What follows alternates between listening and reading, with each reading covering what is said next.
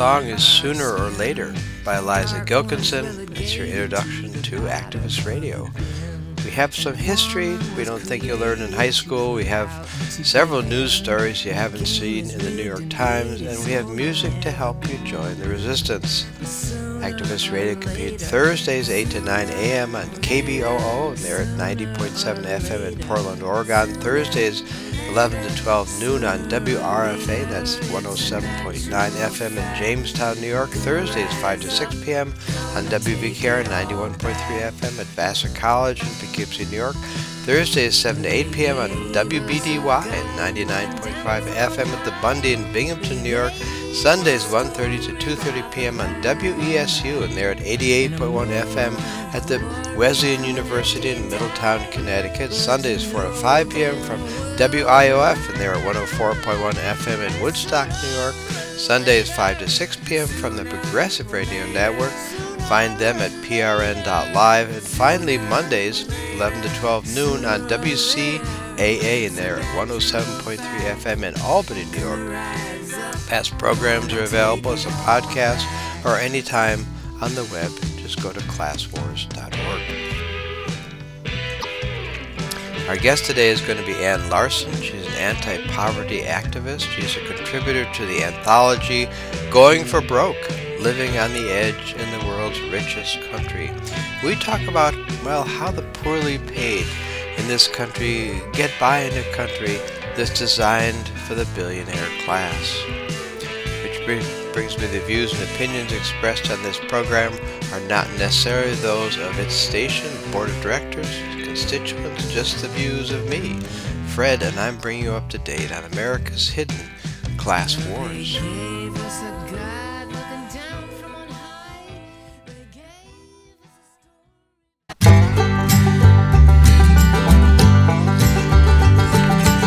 One day our whispers will be louder than your screams. One day our whispers will be louder than your screams. One day our whispers will be louder than your screams. The people's day will come. Emma Goldman, I sang this song for you. Big Bill Haywood and Mother Jones too. And Vanzetti, took lives, we can organize. One day our whispers will be louder than your. Well, the People's Day, that's Otis Gibbs. It's also your introduction to the first part of activist radio. We really look at history you didn't learn in high school. It's a part of activist radio. We remember the history of social struggle. Uh, the important parts are often left out of our corporate media, which never wants us to understand how social movements essentially change society.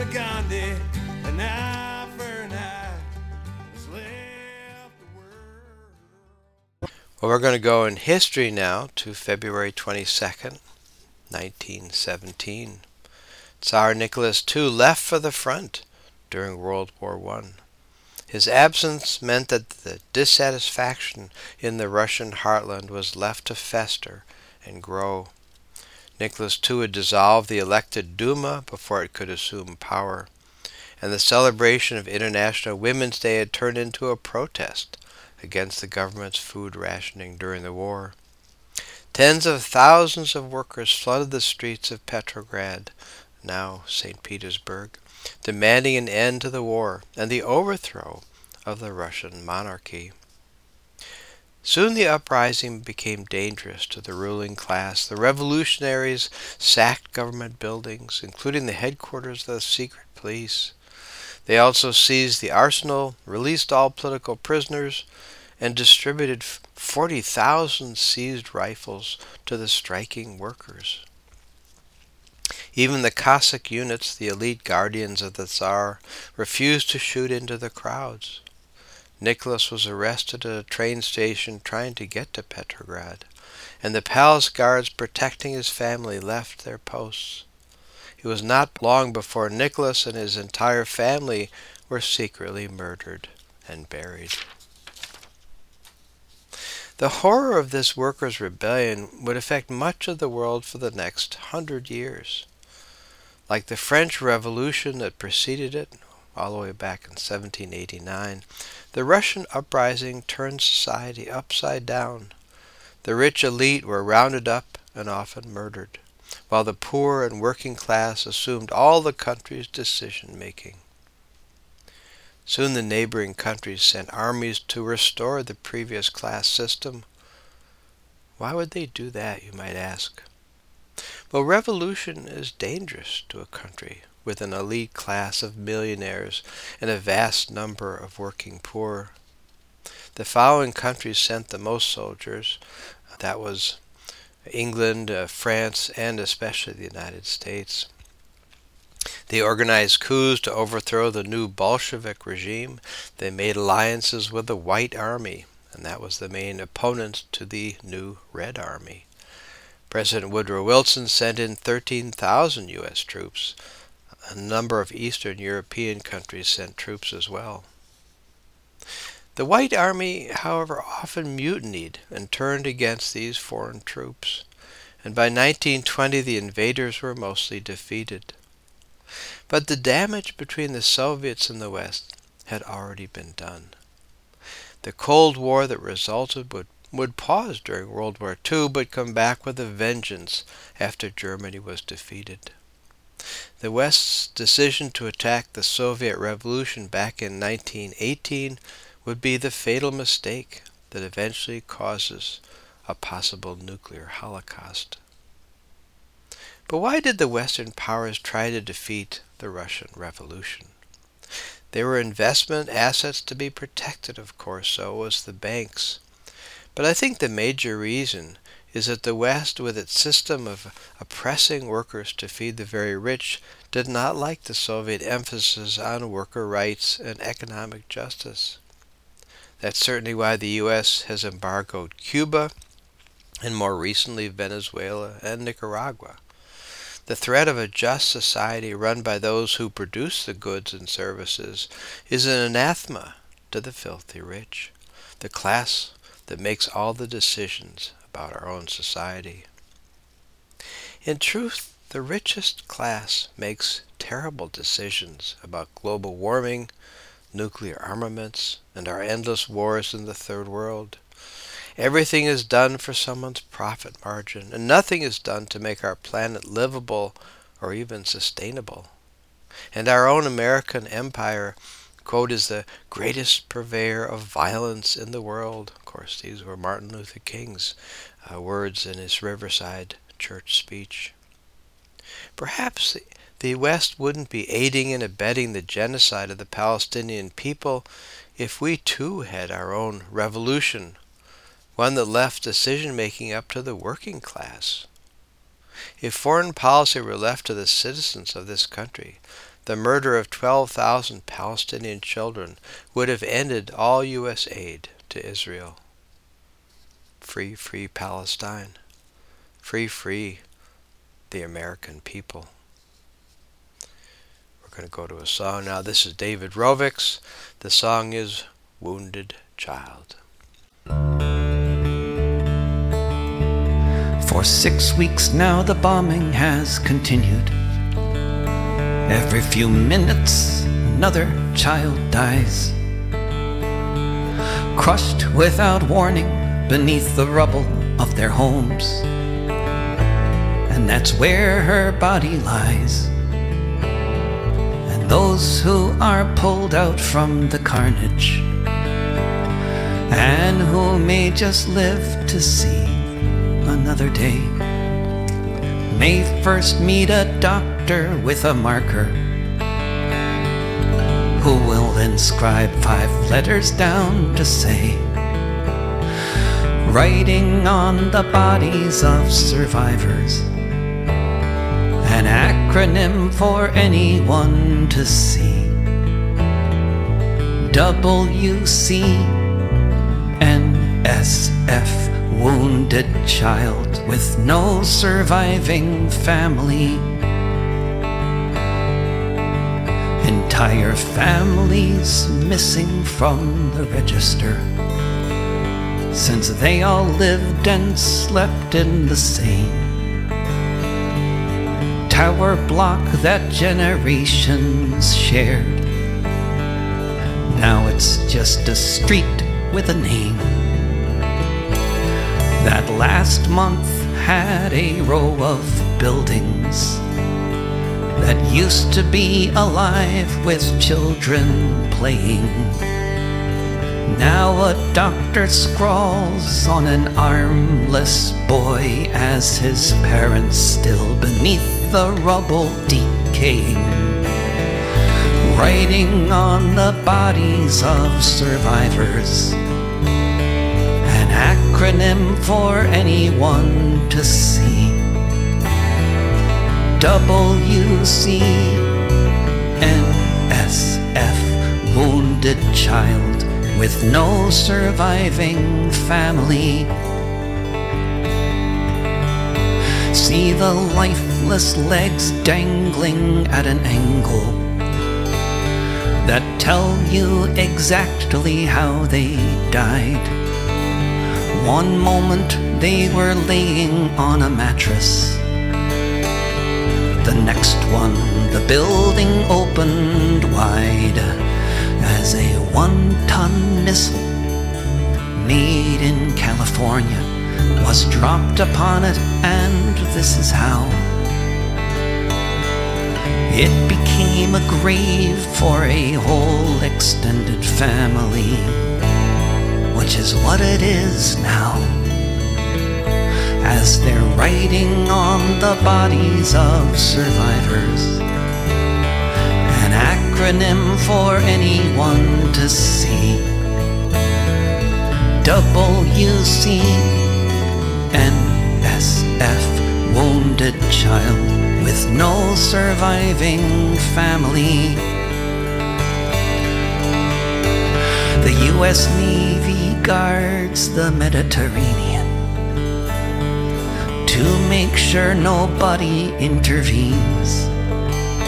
With the bunker busters smashing down the buildings, each passing hour, another horrifying scene of living children crying for their mothers as they limp past mountains of the dead to the hospital that's also being bombed, to the school that's now a sea of red as they're writing on the bodies of survivors.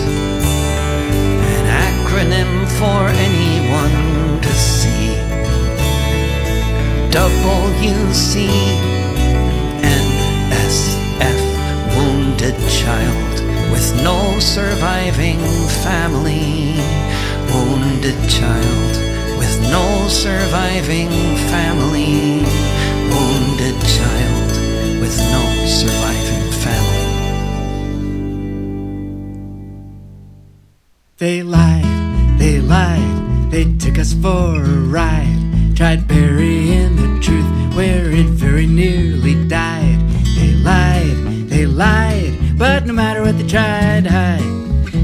Sing and shout, the truth wins out. Everybody knows they lied.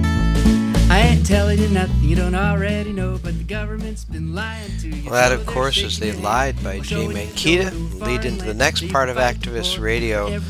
Got its own website, fantasylandmedia.org, because we would like to point out uh, the defects and the misrepresentation uh, that the corporate media does, especially when it comes to Israel, Israel's attack on Gaza, for example.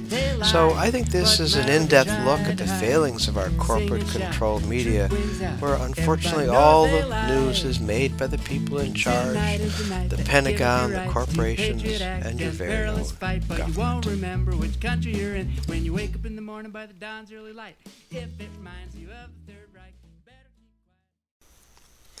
The first story is from the New York Times. Quote, a tunnel offers clues to how Hamas uses Gaza's hospitals, unquote. But that's the New York Times headline. It would seem that Hamas was using tunnels under hospitals in the articles about just how they did it. What evidence is there, you might ask? Quote, classified Israeli intelligence documents obtained and reviewed by the Times indicate that the tunnel is at least 700 feet long, unquote. Later, the New York Times is not so sure. Quote, the Israeli military, however, has struggled to prove that Hamas maintained a command and control center under the facility. Critics of the Israeli military say the evidence does not support its early claims. The article goes on to present more supposed evidence. Quote, the Israeli military showed a video on November 5th of what it said was entrance to, quote, a tunnel that was being used for terror infrastructures, unquote, on the hospital's grounds. But the video appears to show something else a water storage area built in 2016 when the hospital was constructed, according to the engineering plans and images from the hospital's construction reviewed by the New York Times.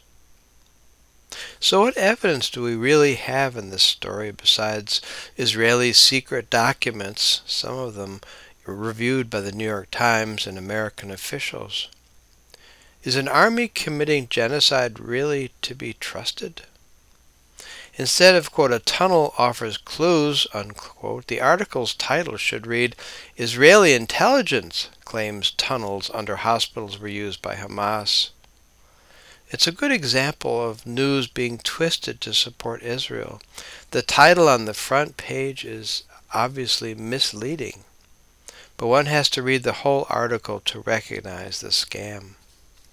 All right, our second story is from Counterpunch. Let's examine how donor nations responded to a sister UN organization, the Peacekeeping Force, when staff faced accusation of misconduct. In 2021, the UN Secretary General concluded that it was credible that 450 members of the peacekeeping force in Gabon were guilty of child rape, sexual exploitation. Unlike UNRWA, however, the U.S. and other donors did not suspend funding to the UN agency when reports of sexual abuse emerged. More importantly, they continued to fund even after the allegations were verified. Yet immediately after Israel raised yet to be verified allegations against a very few of UNRWA's staff, Canada and other donors preempted any investigation and froze funding to an organization that currently provides vital humanitarian assistance to a population enduring siege and relentless bombing.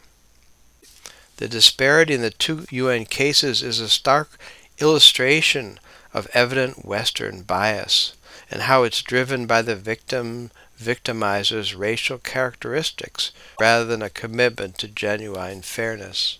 What Western media would dare expose the racist response of much of the white Christian world?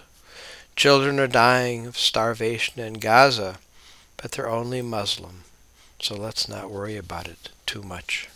Our third story is from Common Dreams. Quote, Israeli Defense Forces officers brought Israeli citizens into detention centers and allowed them to watch and film Palestinian prisoners being tortured according to survivor testimonies published this week by the Geneva based Euro Mediterranean Human Rights Monitor. Prisoners held at detention centers in Zikim on the northern border of the Gaza Strip and at a site in southern Israel uh, affiliated with Nachi prison told Euromed Monitor that Israeli soldiers had, had purposely presented them before Israeli c- citizens, falsely claiming that they were fighters affiliated with the Palestinian armed factions and that they had taken part in the October 7th attack on Israeli towns, the group said. The former detainees said groups of 10 to 20 Israeli citizens were brought in, allowed to record torture sessions in which men were stripped, nearly naked, were beaten with metal batons, electrocuted, and had hot water poured over their heads. The ex prisoners said that some of the Israelis laughed while filming their torture. Well, needless to say, this story was not picked up by any U.S. media. It's just too much for our citizens to see. After all, stories like this indicate that the U.S. is aiding and abetting a genocide. All right, we have uh, just time to read a class wars point of view, so let's jump into that. Quote, we often think of our elected officials as ordinary people caught up in the spirit of public service. They, they certainly try to be like the rest of us, families, favorite teams to cheer for. It's true they are often a bit more patriotic than the average citizen, but not so carried away, however, as to ever fight America's endless wars in the Third World. But when the Senate voted today for more aid to Israel, my confidence in our elected leaders faltered. We can see it on every computer screen the genocide of two million at the hands of a rabid and a racist Israeli army. Netanyahu's Israel behaves like the Third Reich, and our elected leaders behave like this is what normal people do. But normal people want a ceasefire, not another shipment of bombs and missiles to Israel. Normal people are horrified at the prospect of tens of thousands of children being starved to death. Not our political leaders, however. Now that Israel has two million Palestinian civilians hopelessly crowded into southern Gaza, the final solution can begin. And to that rarefied world of the U.S. Senate, that's just fine. The startlingly amorality of our ruling class, however, is a teaching moment. Our government is not a democracy, and its two party system is nothing more than a sham. The system is so outrageously monstrous that we have to take notice. Our late American empire is a killing machine, and genocide is just another acceptable tactic. This is Jim Page again, and the song itself is Collateral Damage. Let's listen to that.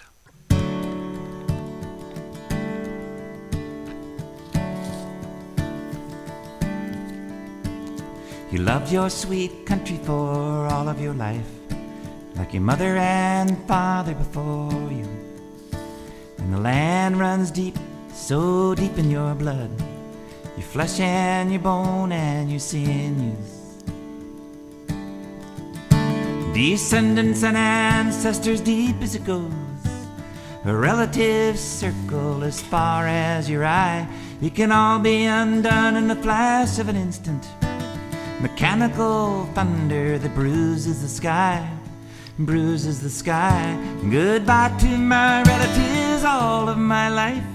Never again will I see. You won't have a name when they fly the big airplanes. Collateral damage is all you will be, all you will be.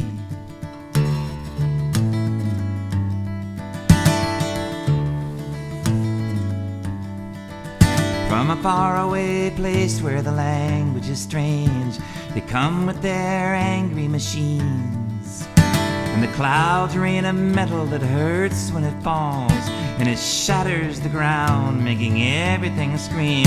And the children run crippled, the old people hide. The babies are caught in the rubble debris. But the strangers don't know you, you are only a number, underreported on color TV. Color TV. Goodbye to my relatives all of my life. Never again will I see. You won't have a name when you hear the big airplanes. Collateral damage is all you will be. All you will be.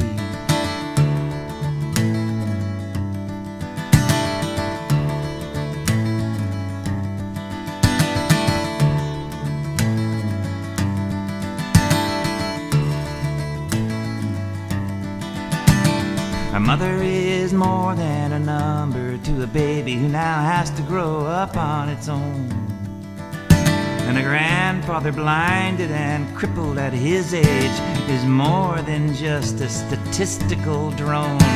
All of these people are human, and humans are more than a footnote. This cynical language of killing is killing us cut like a bone in humanity's throat. Humanity's throat. Goodbye to my relatives all of my life. Never again will I see. You won't have a name and they fly the big airplanes. Collateral damage is all you will be. All you will be.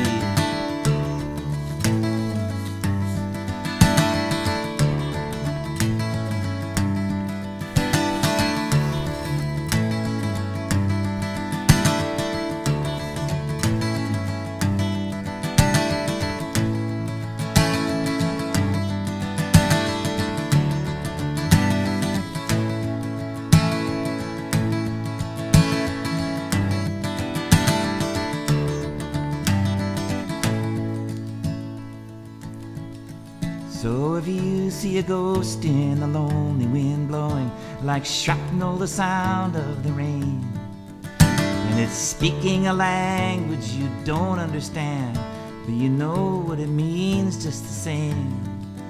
There's no time for innocence, all of that's over now. Don't say that you didn't know.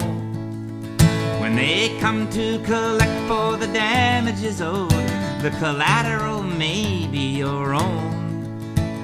Maybe your own. Goodbye to my relatives all of my life.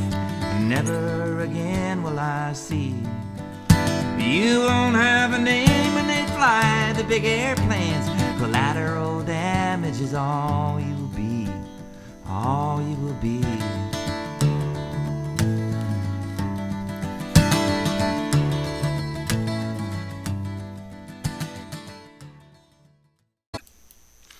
All right, we're going to go right to our guest, Ann Larson. She's an anti poverty activist, contributor to the anthology called Going for Broke Living on the Edge in the World's Richest Country. So let's go to that. All right, Ann Larson, thank you so much for being on Activist Radio today. Hi, Fred. Thanks for having me. Appreciate it.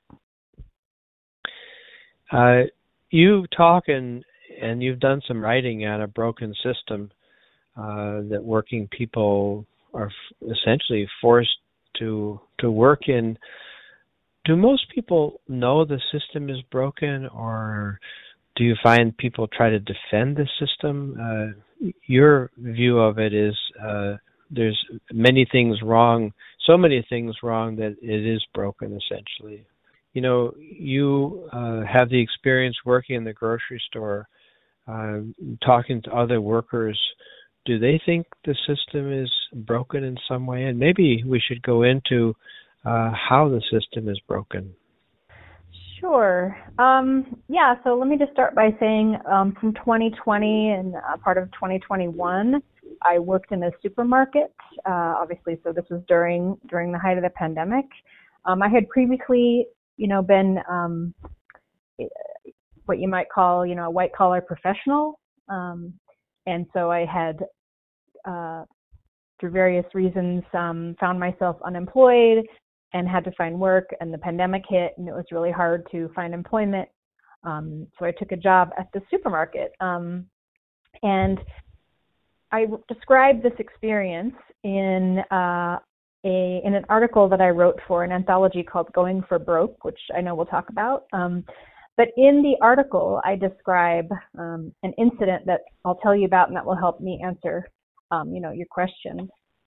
One day in the store, I got to work about mid-morning, and I was told about an incident that occurred earlier that day, where a man had dropped his pants and the floor of the supermarket. Mm-hmm.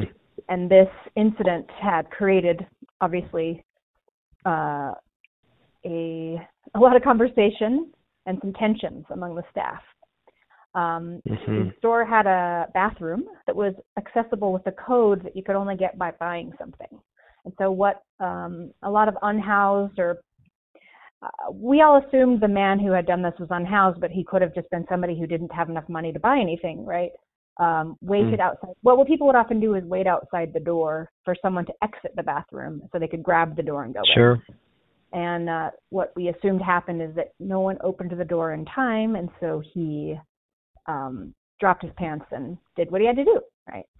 And Yeah. this incident, by the time I got there, you know, it was it was over, but people were still talking about it, and it it created, you know, kind of a split in the store where a lot of staffers said were, were sympathetic to the man's situation and said, you know, he didn't have anywhere else to go. It was winter. Um, you know, and I kind of fell into this group. I sort of, you know, well, I, you know, people have to go to the bathroom somewhere, right? There was another group that was really made quite angry and frustrated um, by this, by what the man had done, and they really regarded this as a kind of affront, right, as something he had done to offend or to Hmm. annoy us. Um, so there was this split that emerged, and in fact, one of my colleagues kind of reprimanded me for defending the the man, and, and my Hmm. colleague said, you know, Jane had to clean it up, meaning, um, while you're sitting here, you know, Mm. kind of on your high horse defending this behavior, one of your colleagues had to get a broom and a mop and clean up this mess, right? Mm. And So there there is arguments within the the working force about well homelessness. Uh, you I think you've written that, that your store was pretty close to a homeless, uh, whether it was a shelter or just a, sort of a, a an encampment. So you got a lot of homeless people coming in, probably pretty hungry and with no money. So that's right. you know having homeless people come in is sort of another sign that the system is broken, isn't it? I mean, to have that many homeless people and people who are hungry and uh, you know can't get even into a shelter in the winter because there's only a set number of beds.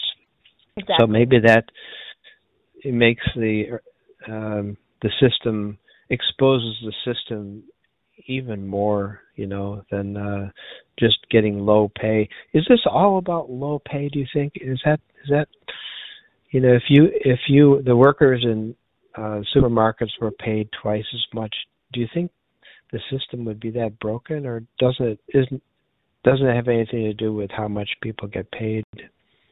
It's certainly partly about pay. Uh, retail, the supermarket industry, retail food, the service industry, broadly speaking, is very, very low paid.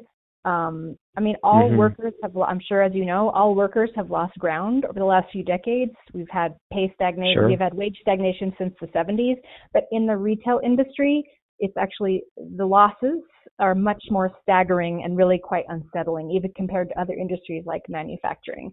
Um, I worked with many people who, you know, were on, um, who use SNAP benefits, for example, to buy their own groceries, right? Um, who hmm who um, had Medicaid benefits, things like that, who couldn't afford their own food, right? So we, we have a class of people who are tasked with selling basic goods and they them, that they themselves cannot afford. So I would say on the one hand, yes, it is about pay and compensation.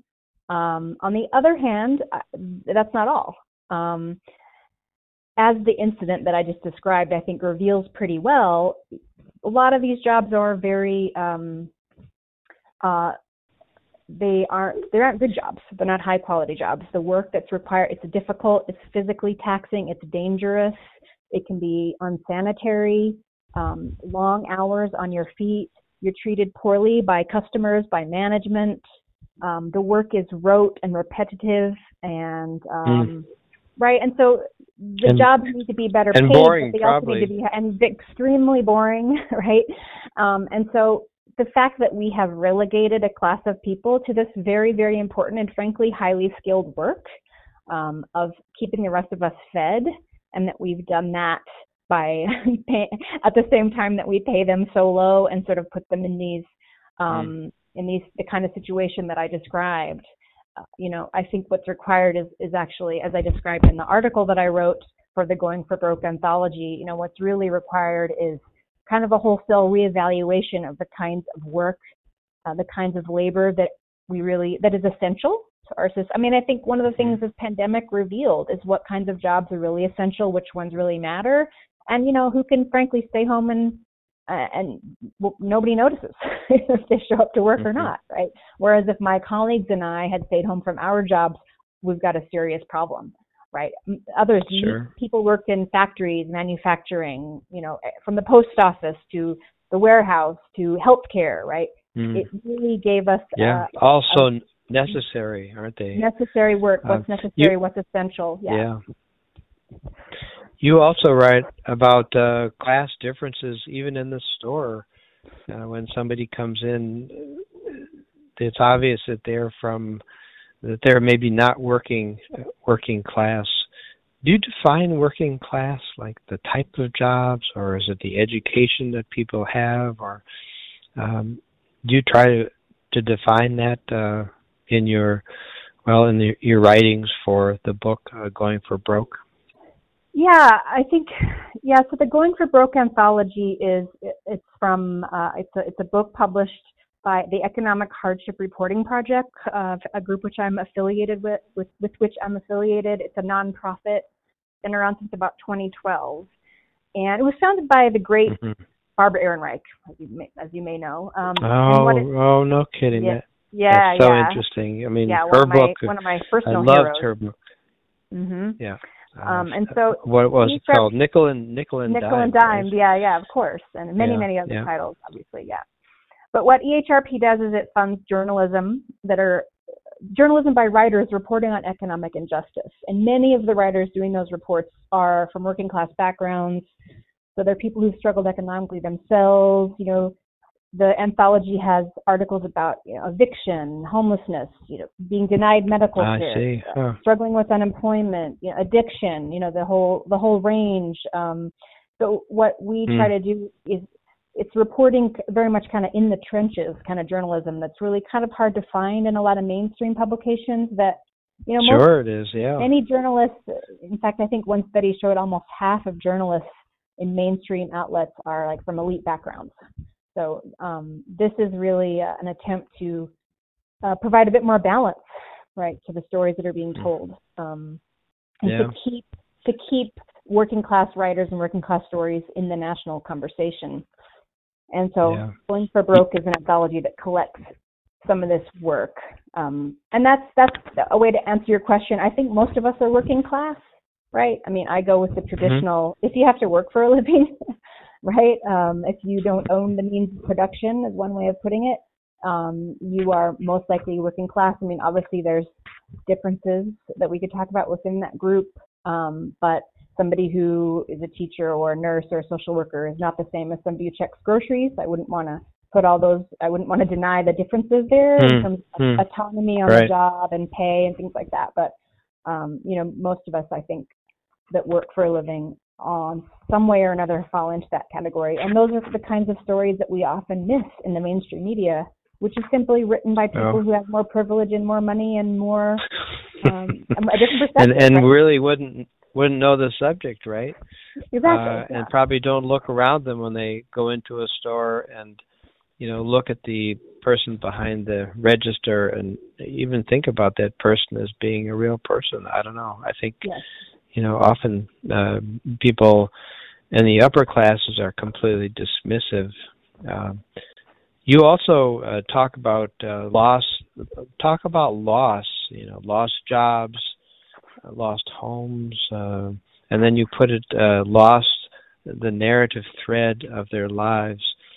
Why the emphasis on loss? Is it just as part of being in the working class that you experiencing those things? I mean, I just think when you don't have enough, when your every waking moment is organized around meeting your basic needs, making sure you can pay Mhm. rent, making sure you have a roof over your head, making sure you can afford to eat, making sure your kids have have enough to eat, making sure you can take care of your family.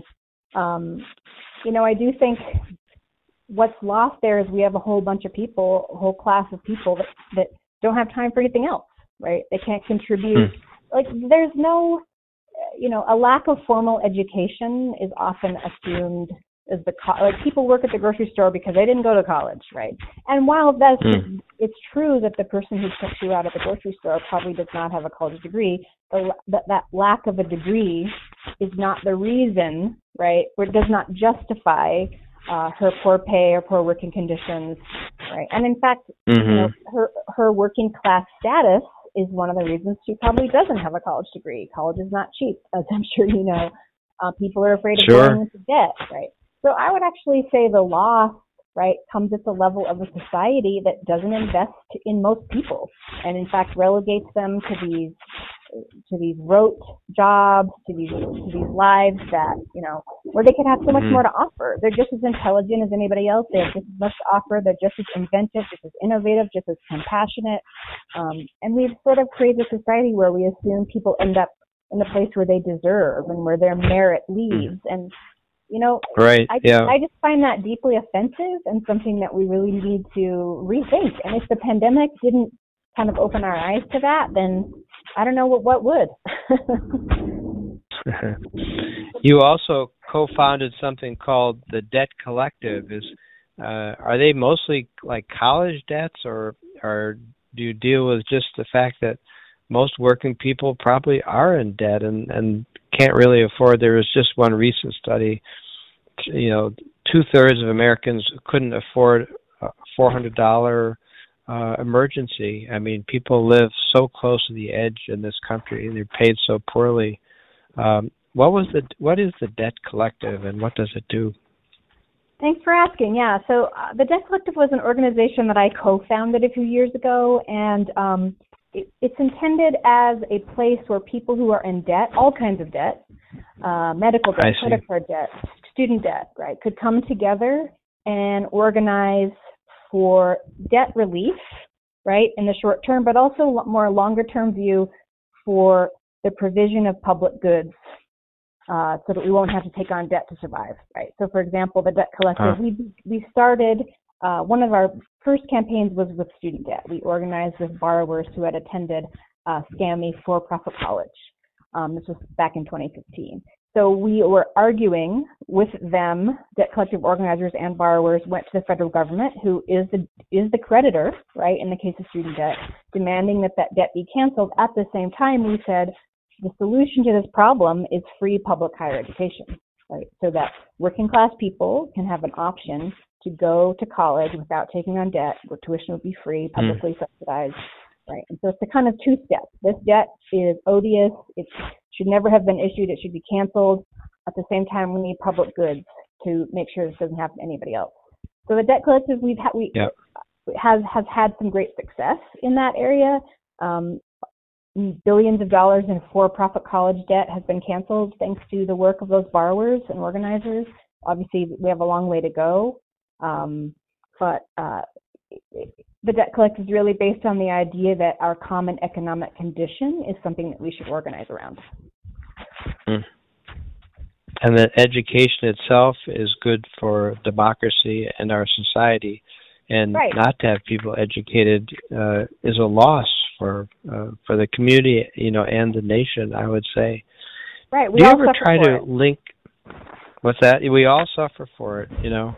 Uh, and people who go to college and accumulate a huge debt, and then come out and they're from, you know, a lower middle class background. They don't have any contacts to, you know, get an excellent job. I, I spent a lot of years working in a college. I was a career counselor, and I know uh, from that elite colleges have all sorts of contacts for students to get jobs but that isn't true for for poor people you know or people who don't go to these elite colleges um so i could go on and on about that but that'll i have a whole I bunch more questions so all right. I hear you. um do you ever connect this uh, to our wars abroad? There's just no ending of U.S. wars abroad. And uh, we, we had um, we took a look uh, several months ago at how many military bases there were around the globe. There's 800 military bases, and Wow. the billions and billions of dollars spent on these bases. In I think there's 45 different uh, countries in the world. Uh, many of them have tons, like Italy is filled with military bases, and Spain has them, and places that you wouldn't even think.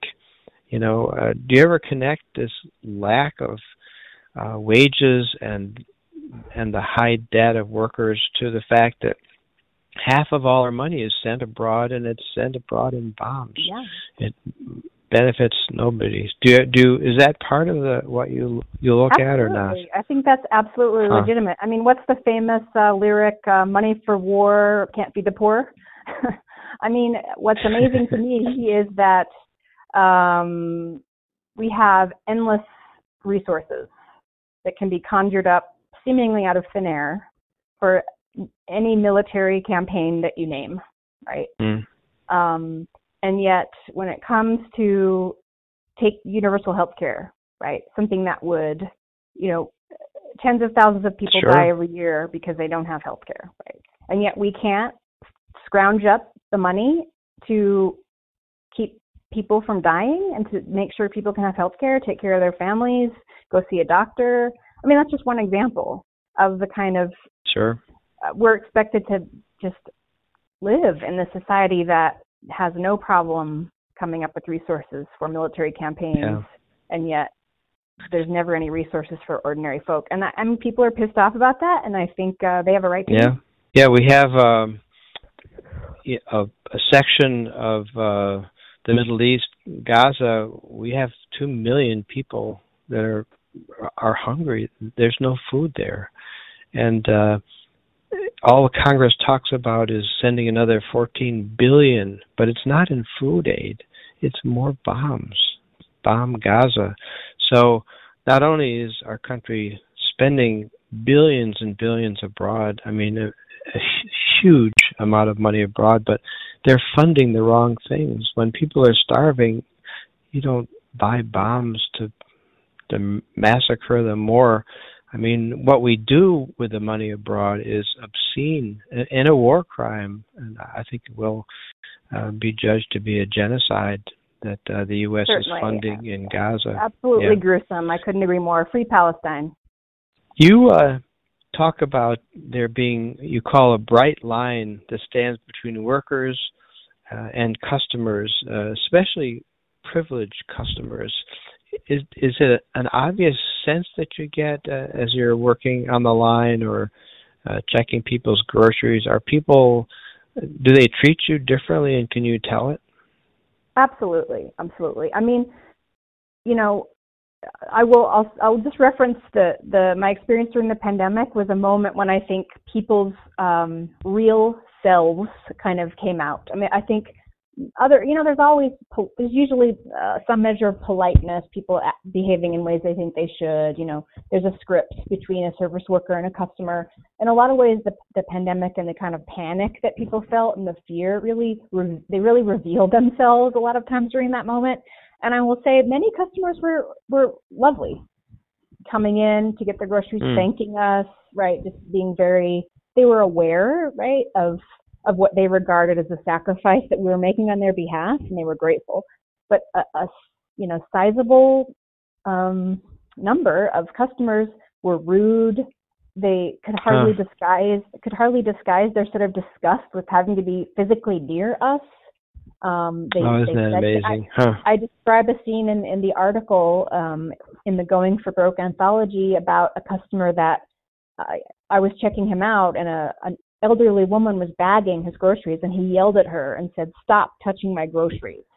Right, and we all knew, you know, he was afraid of like her contaminating his food as she was serving him. Right, he had to come through a check stand, so he had to be face to face with me, but she was like one person too much, right?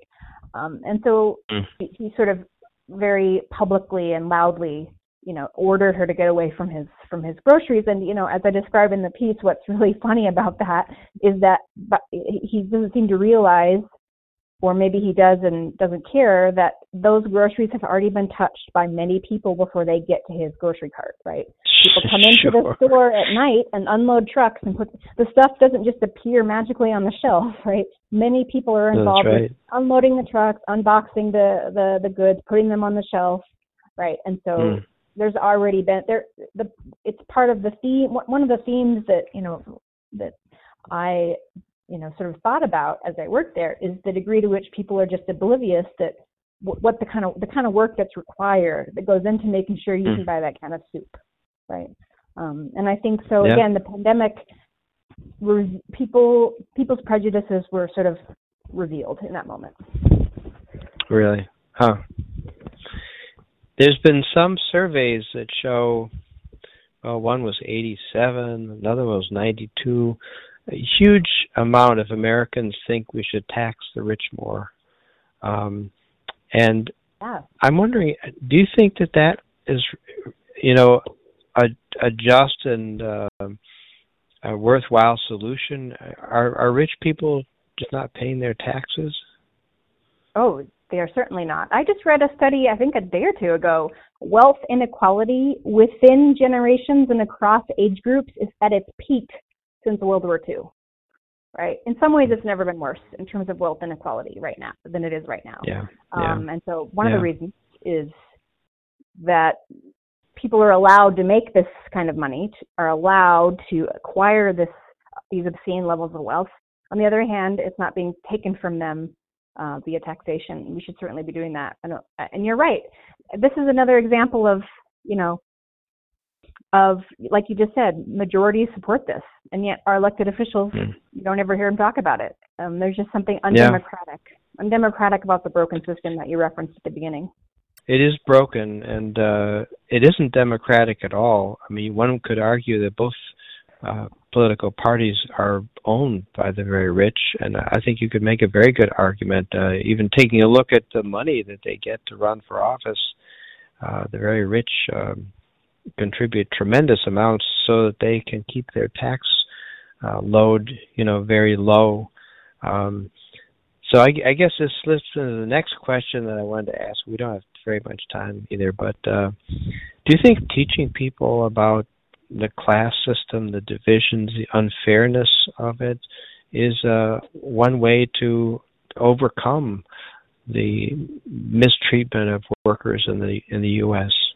I mean, uh, I'm a I'm a I'm a former educator. I would never deny the importance and value of education. And but what I would say is, what we really need is institutions, working class institutions that we that organize in favor of working class interests, like unions, right? Mm. Um, mm. Right. And I mean, look, rich people are very organized.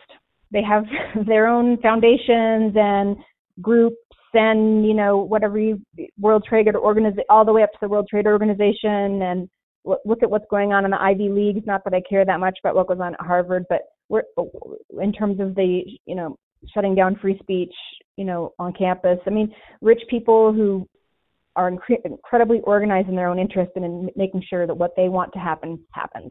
And mm. I think working class folks you know, very few of us are in unions, very few of us are involved in groups where we can exercise authority. And education certainly mm. part of that. I mean, the movements should have political education components, but it really has to be about bringing people together along uh, mm. in, who share a condition. Class. Yeah, and class, figuring out class lines, right. right? And building some power right. that way. Well, I have to tell you a very short story now, even though we're out of time. But it's it's a good story. I, I was in Sweden uh, a while ago, and uh, the restaurants there are so expensive. I'd say twice as much as we pay here for a nice meal. And so I went out to, to dinner once, and I, I got talking to the waiter, and then I finally asked him, uh, "Who comes into the restaurants?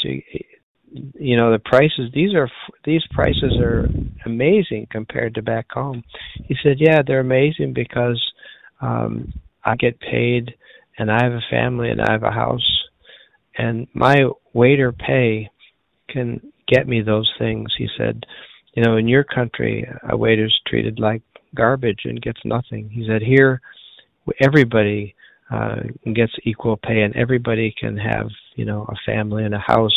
Even a waiter waiting in a restaurant gets gets his share. So I was so struck by that, and that was uh, a number of years ago. I still am impressed by that. The the idea that that was even possible, that mm-hmm. uh, workers could get fair salaries, but so anyway. I wonder if that I wonder if that server is in a union.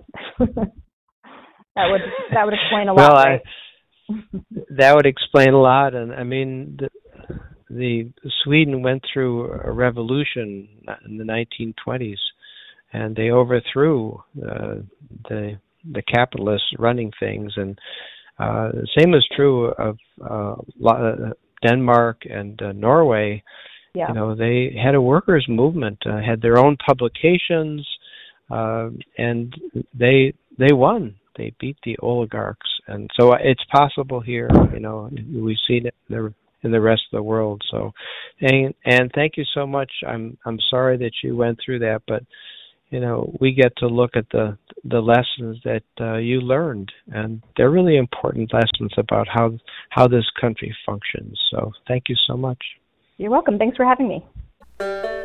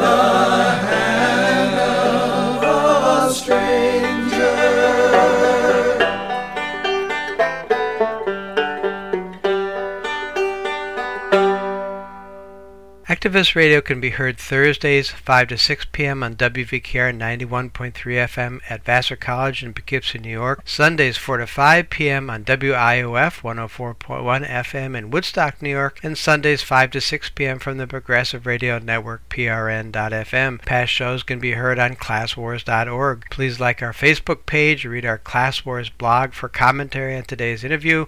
We'll be here next week at the same time to help you become part of the resistance.